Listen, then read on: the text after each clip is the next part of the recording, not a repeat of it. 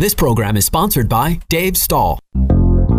It's time to get educated on your Second Amendment right. It's time to get locked and loaded with two full hours of gun sports radio. Your hosts, Dave Stahl, Lance Pelkey, and Michael Schwartz, will teach you anything and everything there is to know about firearms, self defense, and the laws that affect your American right to own and bear arms. Visit gunsportsradio.com with your questions and comments or to learn how to become a sponsor and or guest of the show. Now, here's your hosts, Dave, Lance, and Michael. All right, folks. Hey, welcome to Gun Sports Radio, FM 961, AM 1170. The answer. Hey, this hour is brought to you by our good friends at Firearms Legal Protection. Firearms Legal Protection is the best legal protection for self defense. Check them out on their website at firearmslegal.com. Hey, you looking for a CCW class in San Diego? Well, guess what? We've got somebody. And you can even get one in Arizona, Florida, and other multi state CCWs. Visit ccwusa.com. That's ccwusa.com. They offer small class sizes, expert instruction to fit your schedule and your wallet. Three classes every month, uh, two weekend classes, one Friday class. That's uh, Friday, January 17th, and Saturday, the 25th of January, all starting at 8 a.m. Go to www.ccwusa.com. That's ccwusa.com. Now, Joe, you've got a very special guest, and you want to give us a little prelim as to who we're going to be talking to? Okay, yeah, I actually could do that right now here. So, um, we've got uh, Massad Ayoob here shortly, and um, Massad is one of the uh, just just legends of the uh, the firearms world. He's um, just to give you a little bit of background. He's written over a dozen books. Um, a lot of them are considered the the classic books. Uh, there's one in the gravest extreme, which is the authoritative book on the use of lethal force um, out there. We have um, he's been an expert witness on uh, shooting and self defense cases for probably uh, the last 35 years or so. He served nationally on those. Um, he's been a part time law enforcement officer for the last 30 years or so. Um, also, the editor of Guns Magazine and the law enforcement editor of American Handgunner. He's the uh, the head of the Massad Ayoob Group, which is one of the uh, big training um, companies for firearms training. They conduct classes all around the country. So, um, pretty uh, pretty big guy here. So, Mhm. Yeah. so um, yeah. In the meantime, well, you know the way I found out how'd you him- find him? You hit him. You hit him in a, a Kmart parking lot, right? I did. I actually took a class from him uh, last year, finally up in uh, Covina. But um, where I discovered him is uh, when I first got into the concealed carry, and I started looking around for you know when we tell people when we do the workshops, we we talk to people about getting their concealed carry. We tell them that you know be responsible, do it the right way. One of the things you want to think about is if you do uh, get involved in a self defense incident. Um, what you're going to have to do in terms of lawyers and costs and that kind of stuff to to show that you did everything correctly. So um, there's a number of um, groups out there, and we talked about some of them here: U.S. Law Shield, uh, Firearms Legal Protection. Uh, the first one I found was the Armed Citizens Legal Defense Network. And um, the reason I ended up going with them the first time, uh, or they were the first ones I went with, and uh, I looked at their board of advisors, and it read like a who's who of people and you know firearms legends.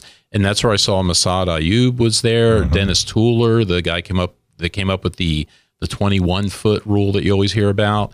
Uh, Tom Givens is another big one. Um, uh, John Farnam is another one. So all these uh, big guys were on that board. So I thought, okay, this is a good one to go with. Right. So that's where I first found him, and then I started looking and seeing books by him, and I started reading some of his books, and uh, just fascinating information. So that that's how I discovered him. That's where I got to it.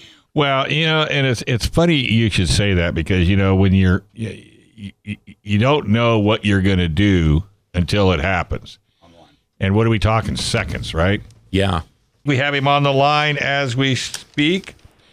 Okay. Masood, how are you doing, sir? Uh, just Mas is fine. I'm doing great. Hope you are too. Oh, we're doing absolutely wonderful. We're just totally honored to have you on the line. Joe has been gushing like crazy, so you must have done something good in his class. Okay, so Mas, welcome on. Uh, welcome aboard here to the uh, show. Glad you could find some time to call in here. Uh, yeah, I just went down a rundown of uh, just uh, your history, just a very brief uh, description of that. Um, one of the things uh, we were talking about in uh, San Diego County, we were just able to get our concealed carry rights back. And uh, through the efforts of San Diego County gun owners, and we had a lot of help, we were able to persuade our sheriff um, to start issuing. So, for the first time in decades, now citizens can get their concealed carry here in San Diego.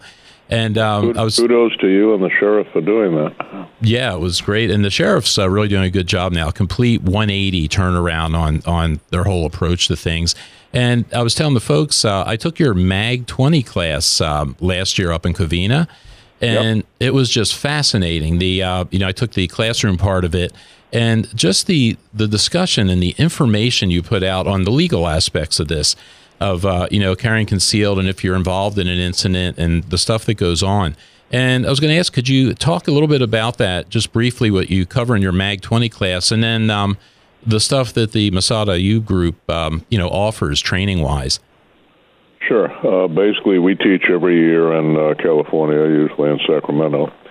Uh, we did the class in San Diego County last year and may do one of those in the future, though we don't have one scheduled. Uh, on the legal side of it, the uh, the handling the aftermath, the big problem is historically we ask a, a lawyer, "Hey, what do we do if we're involved in a shooting?" And the lawyer tells us, "Shut up, shut up, shut up. Wait till I get there. Tell him you want a lawyer and say it over and over again." And the problem with that is, your typical defense lawyer has spent his life dealing with people who are in fact guilty to some degree of, of a crime the advice he that becomes second nature for him is don't say anything to the police because if the person is culpable, anything they say is either going to be a lie that's going to make things worse, uh, or uh, going to be a confession. The problem is when you've done the right thing, uh, following the bad guy's advice, the, the advice you give to a guilty man essentially you're getting the advice for guilty men that comes from a guilty man's lawyer, and it's probably going to start you on the way to a guilty man's verdict. Uh, I've I've come to call it uh, false positive effect, and when I say that, uh, usually the term is used in medicine. Uh, let's say you or I were suddenly stricken acutely ill, and they rushed us to the emergency room. Uh, we're uh, obviously in a life-threatening crisis and let's say we're exhibiting every symptom that the medical texts and the collective experience of the, the medical people associate with disease A. We can expect they're going to diagnose us for disease A and they're going to treat us for disease A.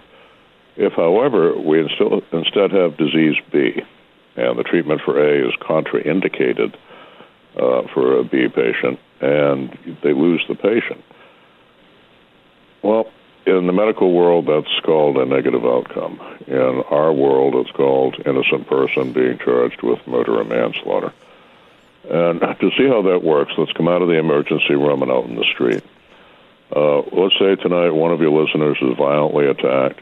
Uh, they have a permit to carry a gun and defend themselves, thank God, and they do. Uh, the bad guy is down hemorrhaging, maybe screaming, he's dropped his gun from the first responding officer on, their collective experience has been at a shooting scene, unless it's officer involved, whoever is laying on the puddle of the blood generally turned out to be the victim. Whoever was standing there with a smoking gun generally turned out to be the perpetrator. The actual perpetrator that your listener has defeated is now laying in a puddle of blood doing a remarkably convincing imitation of a victim your good guy is standing there with a smoking gun. What's the first correlation of symptom to diagnosis? Now, in their history, every genuine victim that they've ever talked to, when they said, What happened? said, That SOB did such and such to me, and I'll testify against them in court. Hmm. And just about every guilty SOB they ever arrested, and they said, Buddy, we're happy to hear your side of the story, said, I ain't telling you nothing till my mouthpiece gets here. The guy who shot is laying on the street, and maybe his last words are, "He shot me for nothing." and they ask you, "What's your side of the story?" Uh, I want a lawyer. I'm not talking to you without a lawyer. Well, what do you think is how the symptoms are going to be read? What do you think is going to be the diagnosis? What do you think is going to be the treatment? And that seems to happen uh, far too often when somebody has to defend themselves. That they actually, uh, quite possibly, get the finger blank, blank or uh, finger pointed at them. And what, what we want to do is we want to want to go to a quick commercial break, and we want to continue this conversation on the other on the other side of the commercial break. Can, can you stay with us? Absolutely. Excellent. Fantastic. All right, we're going to take a quick break, folks. Don't touch that dial. FM 961, AM 1170. The answer.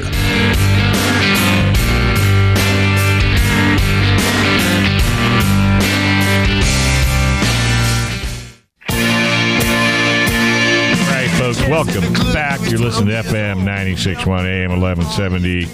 The answer. Hey, what's the best defense for self defense in those horrible new red flag laws? Firearms legal protection. Mike, Lance, Joe, and I use them.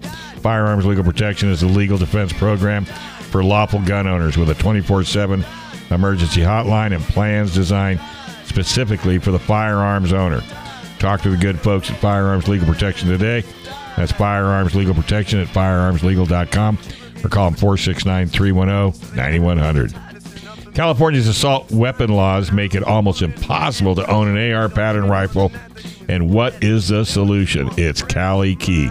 It'll convert any mil spec direct impingement AR platform rifle into a straight pull bolt action rifle so it can have all the features without being considered an assault weapon. It's a true drop in solution. No milling, no aesthetic modification, and no turning off your gas system. Keep your entire AR collection intact at a price you can afford. That's Kali Key. K A L I K E Y. K A L I K E Y dot com. You know, home, mor- home mortgages interest rates have dropped to yet another low. And if you're looking to buy or refi, or if you're considering a reverse mortgage, call a local mortgage guy that you can trust. Call Chris Wiley at PRMI Mortgage. For nearly 25 years, Chris has been helping local San Diegans with all their mortgage needs. Call Chris at 619 722 1303 or go to primeres.com backslash alpine. All right. So, Joe, Okay, so we're back. Uh, so, Ma- Mas, could you uh, continue uh, on your thought there? Well, I tell folks you don't want to spill your guts and start babbling because you're going to get some things wrong. Um, when when you've been through a near-death experience, you're the worst person in the world to be answering questions like how far apart were you, exactly how long did it take, exactly how many shots were fired. What you do need to do is establish a baseline. So, since the early 1980s, I've been teaching what I call a five point checklist, and I'm happy to say a lot of other teaching organizations have adopted it. Uh, the five points are first, the first thing I would want to say if I had been in an incident like that, and once the police arrived, was explain the active dynamic. And the active dynamic is not that you shot an attacker. The active dynamic is what he did that forced you to shoot him. This man attacked me, or this man attacked my spouse, or whatever it was. Second, indicate that you will cooperate, that you will sign a complaint. Uh, words to that effect. I'll testify against him in court, something like that. You are confirming you're the good guy and he's the bad guy. Third, for God's sake, point out the evidence. Uh, people who don't work in law enforcement or emergency services don't realize how ephemeral evidence is at a scene of violence. Uh, in minutes, the the place is going to be literally trampled by emergency service, emergency medical service personnel, police officers, uh, spent casings, for example. Uh, somebody simply kicks the spent casing. They're not going to notice that they kicked it, but it goes skidding down the sidewalk. And later, it looks like, uh, gee, the gun was fired from point A, not from point B, where the defendant says it was. Uh, the spent brass 380, 9 mil, 40, 45 is just the right size to get caught in the treads of the emergency boots that you see police officers, paramedics, and firefighters wearing. Sometimes it literally walks away from the scene. Sometimes, as they continue to walk and the sole flexes, it deposits the spent casing some distance from where it actually originally was. Uh, we've had Wow. cases of bystanders picking up spent casings uh, as souvenirs. And and that throws a wrench in the works. That that'll actually uh, work against somebody or, or or throw off a case. Yeah, and that's that's just one element. If the guy dropped a knife, tell the cops he dropped a knife. Here's where it is. Somebody's going to pick the damn thing up and walk with it. fourth, point out witnesses. Um, the I don't want to get involved syndrome that was identified in the early 1960s uh, is still with us. There's a whole lot of folks who figure I don't want to have to lose time in court going to testify. And if you don't identify them, they're going to leave the scene, and their testimony that would have proven you were telling the truth is going to disappear with them. Finally, the fifth point of the checklist, it would be at that point that I would respectfully stop answering questions and say, Officer, you're going to have my full cooperation after I've spoken with counsel. I need to call my attorney now. That's amazing, and a lot of that is is is counter to all the you know all the myths everything that you kind of hear like oh don't say anything until you know everything you see in a, in a movie or maybe you hear on uh, you know uh, a tv show or something like that but that all makes a lot of sense and is extremely interesting. Well the reason for that is i've i've been working as an expert witness in this type of case since 1979 i've been a cop longer than that. I spent two years as uh, co-vice chair of the Forensic Evidence Committee for National Association of Criminal Defense Lawyers. So what I'm saying, Mike, I know a hell of a lot of defense lawyers. I've talked to guys who went a 30, 40 year career and told me they felt they had never defended a truly innocent man who wasn't at least guilty of some lesser included offense. Uh, most of them will tell you it's extremely rare. It's uh, probably the upper 90th percentile of people who end up being arrested and accused are in fact guilty. That's why so many of them plead. If their whole experience has been it's a guilty guy, talking to the police will do him no good and will probably harm him, it becomes their default. It becomes their reflexive advice. And it's not the right advice for that rare Perry Mason kind of client who is innocent, mm-hmm.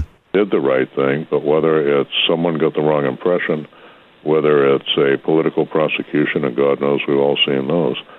Um, if they don't immediately at the beginning establish, look, here's what happened, here's what you need to look for, nobody else is going to do it for you. And it's really going to give your defense lawyers an uphill fight as things go forward. So, Mas, based on your experience, do you find, because you do a lot of court related stuff, a lot of cases basically with self defense issues, do you find that um, a lot of self defenders are, are pretty well prepared and they've taken the time to learn and to train and, and to kind of do things right to to have a good you know a good chance when they get in there to be able to defend themselves or be able to help their um, lawyers defend themselves? Because I know just uh, generally speaking, statistically, concealed carriers are a pretty well behaved bunch. Um, they've got a pretty good record in terms of not getting in trouble. But when they do get involved in a self defense incident, uh, again, do you find that a lot of them were knowledgeable or a lot of them were uh, lacking in that? I find generally they won because they were prepared. Uh, they knew this might happen and they were ready for it. And that's why they won the fight. A whole lot of folks haven't thought beyond that. Uh, a whole lot of training classes that I've been to never mention it. One of the most famous self defense classes uh, had one sentence. The the founder and lead instructor would say, "If you want to know when you can shoot somebody, talk to a lawyer. I'm here to teach you how to win a gunfight." Hmm. And if all you've heard is the the old BS of never talk to the police, blah blah blah, you're going to have a problem. Uh, the single biggest mistake, most common mistake I see made, the armed citizen does everything right. And as you know, you've studied this stuff the great majority of times, no shots are fired at all. The bad guy sees the gun. They they realize they're about to suffer what I've come to call a sudden and acute failure of the victim selection process, and they run. And that's fine. The the good guy did everything right. And then they holster their gun and they sigh a sigh of great relief and don't think to call the police. Mm. Yeah. Somebody across the street saw them pull a gun on somebody, then they got into their car and they wrote down their license tag. And the first one on the phone seems to always be the, the most influential. It's absolutely true. And the reason is the whole justice system is geared on the assumption that the original complainant is the victim, yeah. the first person to call in. Whoever does not call in is the perpetrator. Now, it's counterintuitive to most people. They don't picture bad guys calling the police but it happens all the time.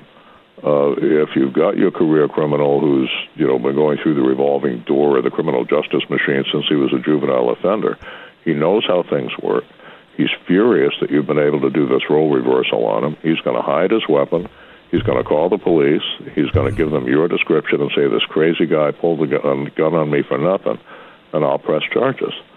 He has become the complainant. You have become the suspect. And the first question you're going to get was, if you did the right thing, why didn't you call in? Gee, a crime was being committed against you, felony aggravated assault, attempted on property, and you failed to report that felony, and you're telling us you're the good guy? And that doesn't ring true to the investigating officer, and it doesn't ring true to your typical juror either. Well, one of the things we've done is, you know, it's kind of a unique uh, situation in San Diego where we have hundreds of thousands of, of, gun owners and people that shoot regularly and go to the range, and you know they've they've been experienced shooters for for decades and are now have the ability to get a CCW. And when we have we we've started a series of classes where we just teach people how to get through the paperwork to get a CCW. It's not that bad, but it you know it's not needs a little instruction. So we've we put on these classes, and one of the things we emphasize a lot is hey this isn't about marksmanship anymore. You know for 10 20 years you've been shooting at a piece of paper in a lane. You're going to be able to hit the you know a three by five card at 20 yards or whatever you know not a problem. Um, it's all the other stuff. It's where where can you carry? When can you use a, a, firearm? And no matter how good you are at pulling from concealment and getting two shots on target um, it's all this other stuff that that are these enormous bear traps and uh, I, I, don't know. True, and that, that's why we do a 20 hour class on just that stuff. It's amazing. Yeah. Well, and, and no one's taken into consideration this might be your first time pulling your firearm and using it. So you're not going to be calm, cool, and collected, I wouldn't think. What, what, what do you think, Mas? Well, you are calm, cool, and collected enough to beat a predator at his own game. Yeah. I talk to people who tell me, oh, I'll never remember those five points. I thought, okay, you're walking around carrying a loaded gun in public. you can't remember five things. Let's think about this. When yeah. you draw the gun, how many things are you doing? Right. Remember to clear the cover garment. Remember to take a firm, high hand grip. Remember to keep your finger off the trigger. You remember to release the uh, whatever device you might have had that's securing the gun in the holster. You remember to rock and lock. You remember to bring it up to line of sight. If you could remember that, it's because you've done all the repetitions, mm-hmm. you've visualized yourself doing it.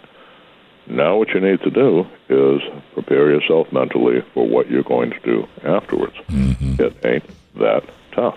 Wow. so, right. so let's keep. Yeah, we're going to keep you some more because you just messed up. You shouldn't be as good as you are. Because now we're going to let you have another 15 minute segment. Can you hang with us? Absolutely. You are the man, brother. FM 961, AM 1170. The answer.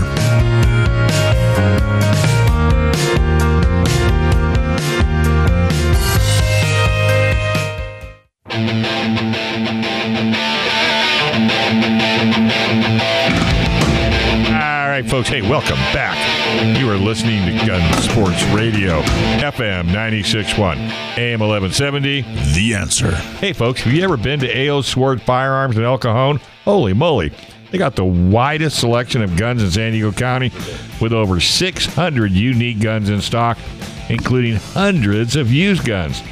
Go see their full service experienced gunsmith. They can do everything from mild repairs to full custom firearms. A.O. Sword Firearms Store located at 929 East Main Street in El Cajon. Go to their website at aosword.com or call them at 619 749 4867. Build, buy, or repair. A.O. Sword Firearms is where you need to be. 619 749 4867 or aosword.com. Hey, folks, normally John Dillon would be calling in, but he's right in the middle of a deposition, I think. I don't know. So this segment's brought to you by Gatsky Dillon, and Ballance. LLP, your first stop if you ever get into any kind of a problem with a firearms law. Go to cafirearmslaw.com. That's cafirearmslaw.com. All right, Joe. Okay, so um, you know the other day I got my uh, my latest issue of America. Who you got on the line? I'm on the line. No, you want to introduce him since we just came back? oh, I'm sorry. Yeah, I'll, I'll, do that. Yeah, what the heck? Okay, so we still have uh, Mas Ayoob on the line, one of the legends of the firearms world, and we've been talking to him here for the uh, last couple of segments. so uh, we're going to continue because he's uh, such a great guy and has offered to stay here and talk to us. So um, what I started to say was I got my latest issue of uh, American Handgunner, uh, in which uh, Mas writes a couple of columns each uh, issue and uh, he wrote a really uh, really interesting uh, column on Doc Holliday. and was talking about uh, some of the self defense incidents that Doc Holliday was involved in, and um, a couple of concepts that actually uh, kept uh, Doc out of trouble with those things. And the two concepts he talks about is reasonableness and um, and disparity of force. And those are two important concepts in modern day uh, self defense uh, incidents and cases. And Max, could you talk about those a little bit and exactly you know what they are and then how they're used today? One of them, uh, he had shot a man in a bar who uh, turned out to be unarmed, and what saved him in court was many witnesses testified that the man he shot had uh, told Holliday and had told them that he was going to stomp Holliday, that he was going to kill Holliday, etc. When he saw him, uh, Holliday had uh, planted a gun at the behind the bar at the end of the bar and hung out at the end of the bar. And when the guy came in, turned on him with a hand in a pocket as if he had a gun, Holliday drew that weapon and shot the guy down. And the court held that he had, while the, the other man did not have a gun, it was a reasonable belief on Holliday's part when he took the action that he did. And then and now, that has been the standard for the cop and the, well, it has always been for the citizen. It wasn't really for the cop until the uh, Graham versus Connor decision by the Supreme Court in 1989 that said, in essence, you don't have to be right, you have to be reasonable. The standard for the private citizen is what would a reasonable, prudent person have done in the exact same situation, knowing what the defendant knew. For the police officer, it's slightly more rigid, according to Graham versus Connor. Uh, what would a trained, experienced police officer have done in the exact same situation, knowing what that officer knew at the time? So the reasonable man standard worked in that case for Holliday. So, so his opponent was somebody who would reasonably have access to a gun, who was making threats on his life, and who was pretending to have a gun. So, any reasonable person, including Doc Holliday, would would, would assume that hey, this is all completely legitimate. He absolutely uh, could make, make make good on on the threats that he's uh, making towards him. So, shooting him in that situation uh, would right. be considered defense. And it goes back to remember we were discussing the false positive in the first segment. Mm-hmm. Uh, the bottom line is if you waddle like a duck, if you quack like a duck, if you have feathers like a duck, you will be identified as waterfowl. Yeah. And uh, the person who shot you essentially is going to be seen as the person you tricked into shooting him. It's interesting. Have you been to Tombstone, Mas? Oh yeah, loved it. Yeah, there's a, there's a. Did you see? There's a history there. There is a lot of history. Did you see? There's a, a hole in the wall there at, at, at, that. There's a bar. They have a bar there, and in the back there's a hole in the wall um, from a, a round from Doc Holliday's gun. Uh, is is the claim? Lots of history. Yeah. Uh, while you're there, spend some time at the courthouse. They have all the original documents from the uh, the hearing on that shooting. Oh wow! Uh, including the diagram that Wyatt Earp drew for the court. of the shooting scene. Uh, the other amazing. point that you had brought up from Holliday's trials was disparity of force. Um, Doc Holliday died at 36. Uh, his young adulthood, he was plagued with uh, what they called then consumption, and we now know to be tuberculosis. Uh, at a time when he weighed 120, 130 pounds, uh, he was attacked by a 180 pound man and his testimony was he was frail, he was fragile, he could barely breathe, and this person would have killed him if he hadn't uh, used a gun to defend himself. And the courts accepted that. The disparity of force principle has always been with us. Um, essentially, it means if, if your attacker is unarmed, if his physical capability to kill or cripple you is so great, uh, so much greater than yours to do the same to him, it becomes the equivalent of a deadly weapon on his side of the fight, and it warrants your recourse to a per se lethal weapon, such as a defensive firearm, to stop the attack. Hmm. Um, most commonly, it would be a, a, huge disparity in size and strength, as was the case in Holliday's trial. Uh, it could also be uh, very commonly force of numbers. You're two or three unarmed men violently attacking you. As a general rule, male attacking female uh, able-bodied attacking the handicapped, even if the handicap has taken place in the course of the instant assault. Uh, it could also be position of disadvantage. Uh, maybe you're as big and strong as the other guy, or stronger. but he's got you up against the wall. He's banging your skull against a brick wall, and there's no other way to stop him. Uh, things of that nature.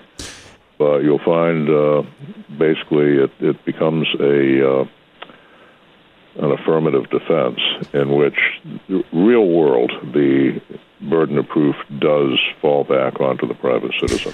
You know, I, if, people don't understand how that works. Um, most states it will say in the law once self-defense is on the table at trial, uh, the burden of proof now goes, as always, to the prosecution to show that it was not self-defense. However, what you've got here is two things going. First, for you to be able to get that in play at all, uh, for the judge to allow your attorney to utter the words self and defense in the same sentence.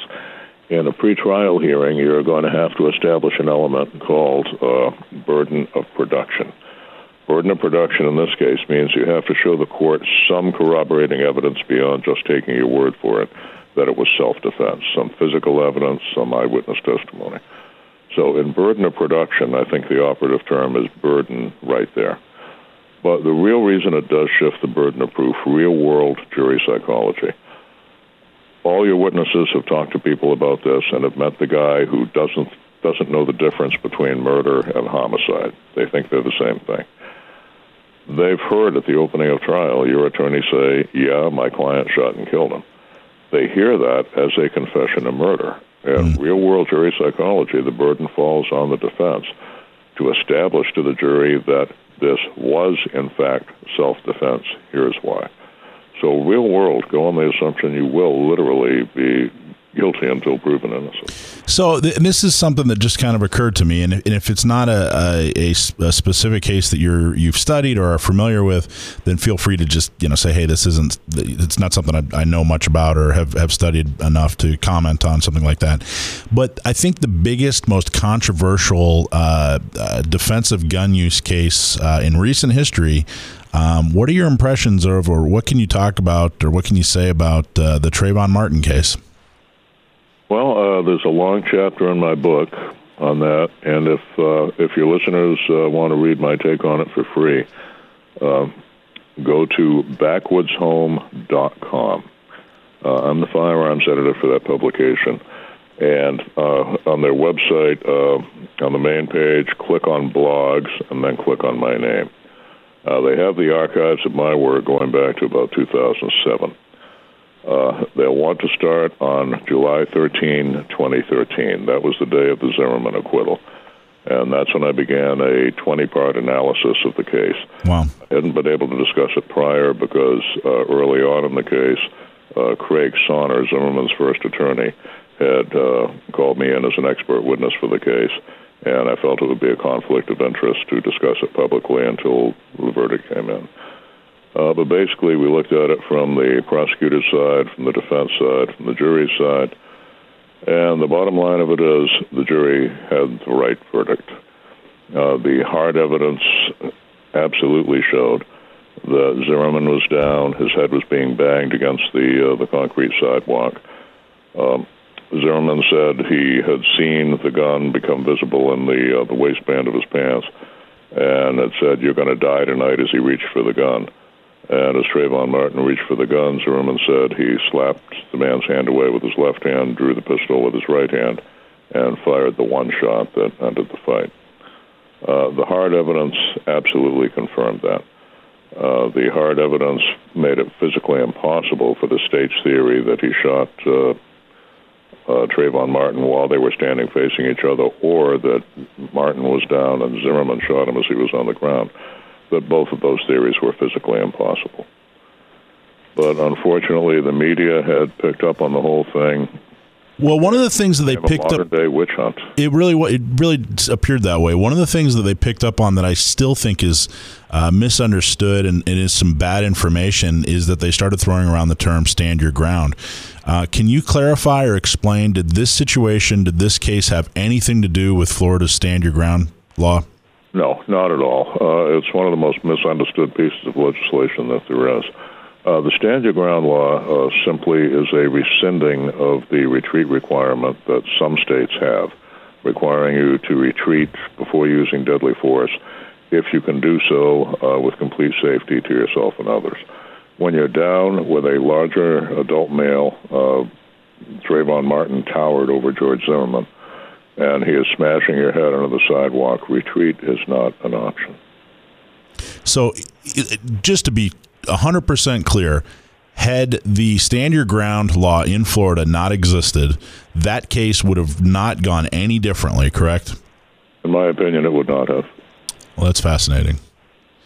That's fascinating. Uh, by the way, I know George Zimmerman and I know his lawyers. Um, Mark O'Mara will tell you it was not a stand your ground case. Don West, the co-counsel, will tell you it was not a stand your ground case. And George Zimmerman himself will tell you stand your ground had nothing to do with it. It was straight up self defense. Well, I can't tell you how much I appreciate you coming on the show and talking to us for three segments, and I can't tell you how much I appreciate all the work you've done professionally. And uh, thank you so much. I think you and I actually have a friend in common, by the way, aren't you? you you, you I think you speak to Mark Halcon out here in, in San Diego uh, Yeah. with some regularity. How is Mark? He's doing great. He was actually one of the founding board members of San Diego County Gun Owners that got the uh, CCW uh, uh, policies changed out here. So he's he's doing great. He's he's he's a wonderful guy. Please tell him I said hello and congratulations to you and all the uh, responsible gun owners out there and to the sheriff. Uh, you did the right thing, and you mark my words, uh, it's going to save innocent lives. Well, we look forward to having you out here. Yeah, and we'll definitely get you back on again anytime you feel that you've got some news that because we're the only gun show in California that I'm aware of. So we've got a full time job. Just you know, we had to bump it from one hour to two hours just to be able to get all the information out there that the the Second Amendment gun owner needs just to uh, make right decisions. And we appreciate everything you do. That's great. If any of your uh, listeners are interested in more information on us, uh, the website is massadayoobgroup.com. That's M A S S A D A Y O O B group.com. All right, buddy. Hey, thanks very much, and happy New Year. And we look forward to talking down the road. We wish you and your listeners all the best. Thank you, sir. All right, folks, we're going to take a quick break. We got a whole lot more. I don't know what we can, I don't know what we're going to be able to fill up with that, but we'll try right here on FM 96.1, AM 1170. The answer.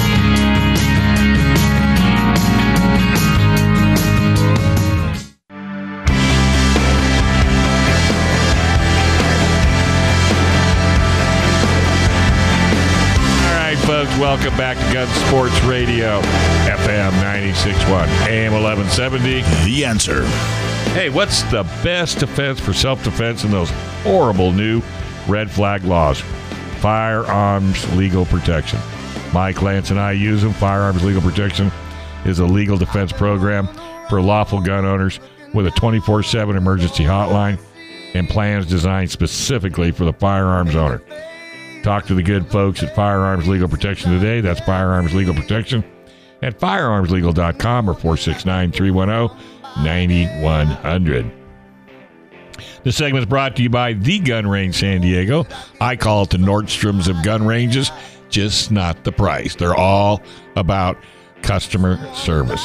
7853 Balboa Avenue. Go to thegunrangesandiego.com. That's thegunrangesandiego.com. Open 10 to 10, seven days a week. And we've got our expert on the line. We got Casey. How you doing, Budsky? How's it going? Living the dream. How about you? Uh, you know, we're keeping busy in here.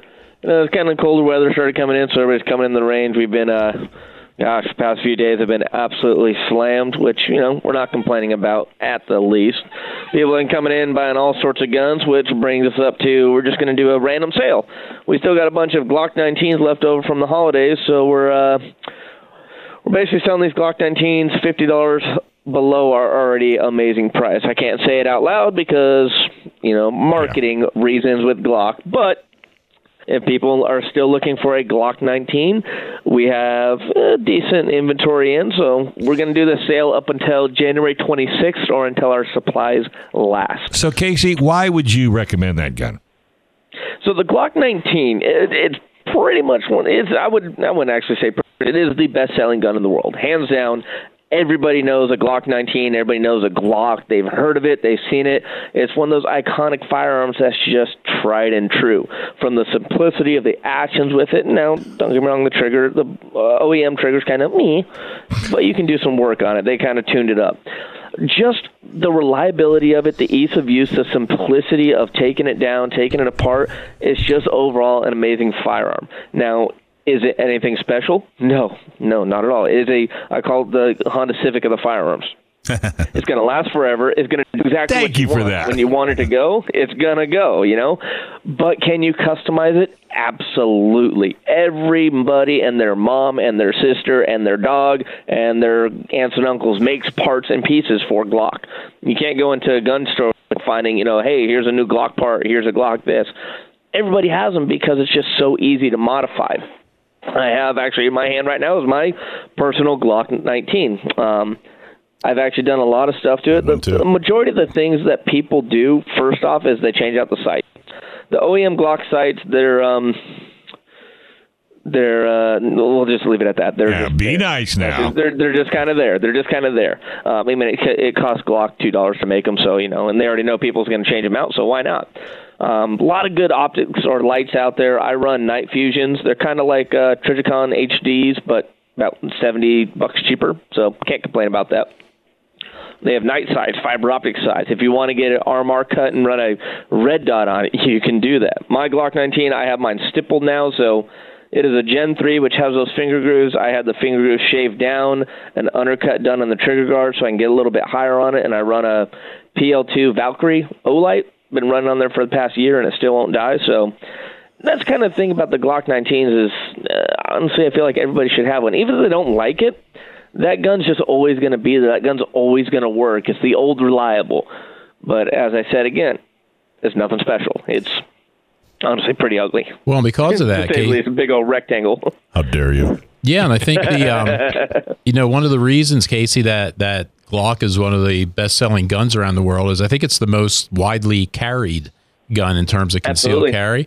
And Yep. uh, it conceals well because you know I started off with a smaller like the Glock 26 because you know in the beginning you're always worried about oh I'm printing I got to hide it I got to conceal it and then you know I wanted something a little closer to a full size gun and moved up to the 19 and it shoots really well but but the big deal with a carry gun you know like you're saying it's plain but it's reliable. It's going to work every time you need it. And I think that's Yeah. one of the things that are real popular. And even with the uh, the sights you know that are kind of begging you to be replaced the Mm-hmm. um you know everybody uh, prefers different sights I mean you know the sight thing is is something that's a uh, a picky thing for people I think. You know everybody prefers their own kind of thing. You know everybody's comfortable with their own kind of sight. And uh, Absolutely, you know. because I ended up doing that with uh, you know with mine, and I've put the um, the uh, tritium sights on there, and um, Mm-hmm. you know, and they're really nice. They're really easy to pick up, and uh, it was just a great gun, though. Yeah, absolutely. You know, that's what I run to on mine is tritiums. The night sights, I, I prefer night sights on it. Um, and and again, it comes down to preference. You know, we always have people coming in here. Hey, what's the best gun for me? I I don't know. I don't know. Go in there, test them, shoot them out, find out which ones you like. And the same thing comes down the sides, the sights on it. It's like what use do you need it for? What is better for you? Like mine, I have a bright uh, bright yellow front sight the red one, the red sights, you know, they're good. They're they're not bad. Just for my eyesight, though, I like something brighter because I pick it up a lot faster. And my rear sights, I usually like blacked out. I don't like you know any coloring or anything on the backside. It distracts me. It confuses me, and I catch myself like going cross-eyed while I'm shooting. So my hmm. rear sight is blacked out, and I just have a front fiber or I have a front tritium. That's just my shooting style. You know, that's what works for me. Is it going to work for everybody else? No, but that's fine because this is my gun. This is my preference, and that's kind of the thing we instilled to everybody. Is like, look, if you're going to get a Glock 19, yeah, I mean, you're going to get an amazing price on it. And can you throw, you know, a ton more money into it? Absolutely. But if that's your need for it, then go with it. If not, there's nothing wrong with it how it is right now. You know, if you change out your sides, you can. If you want to do a flat face trigger, you can do something like that. It all comes down to that shooter preference, and that's what we like to tell everybody in here is shooter preference. You know. I like Glocks. I like 1911s. I like. I love my HKs.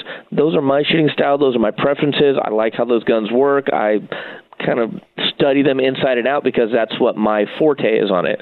Is it what if is it the same gun for everybody else? No, not at all. And there's nothing wrong with that, you know. Same thing with like CZs and SIGs, amazing firearms. I can't shoot very well with them. I don't know what it is about the grip angle or what, but they're just not the gun for me.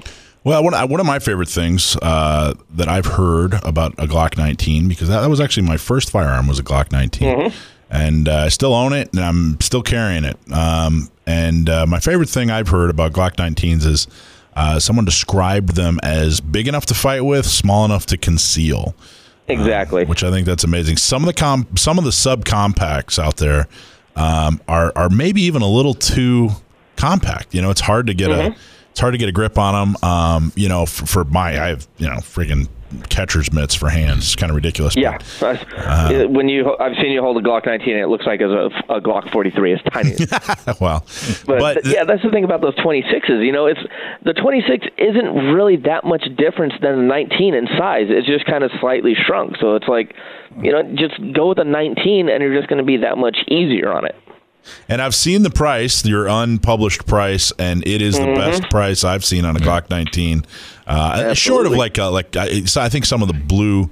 Uh, what do you call them? The blue, you know, for for the blue label. Yeah, some of the blue yeah, label. The blue label one. But short of being a blue label sale, this is outstanding. There's not a person out there that's going to be able to get a Glock so, 19 cheaper. So Casey, let, let me just throw something out there as the rookie in the room.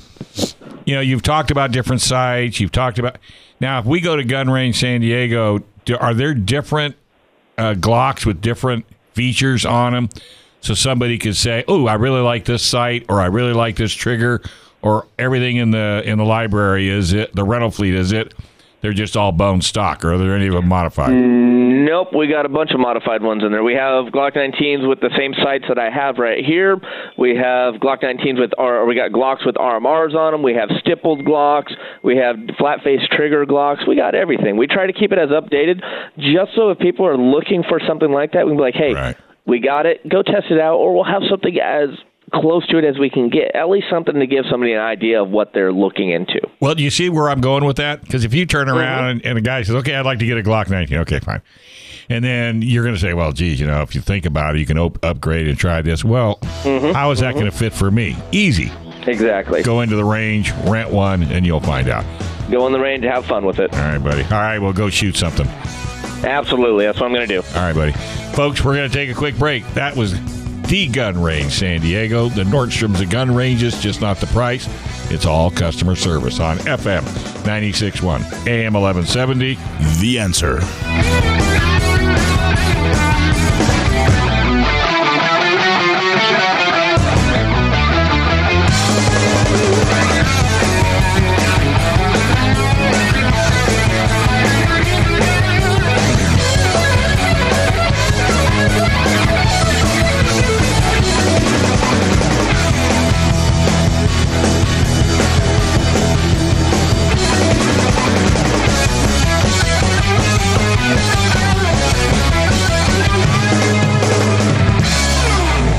This program is sponsored by Dave Stahl.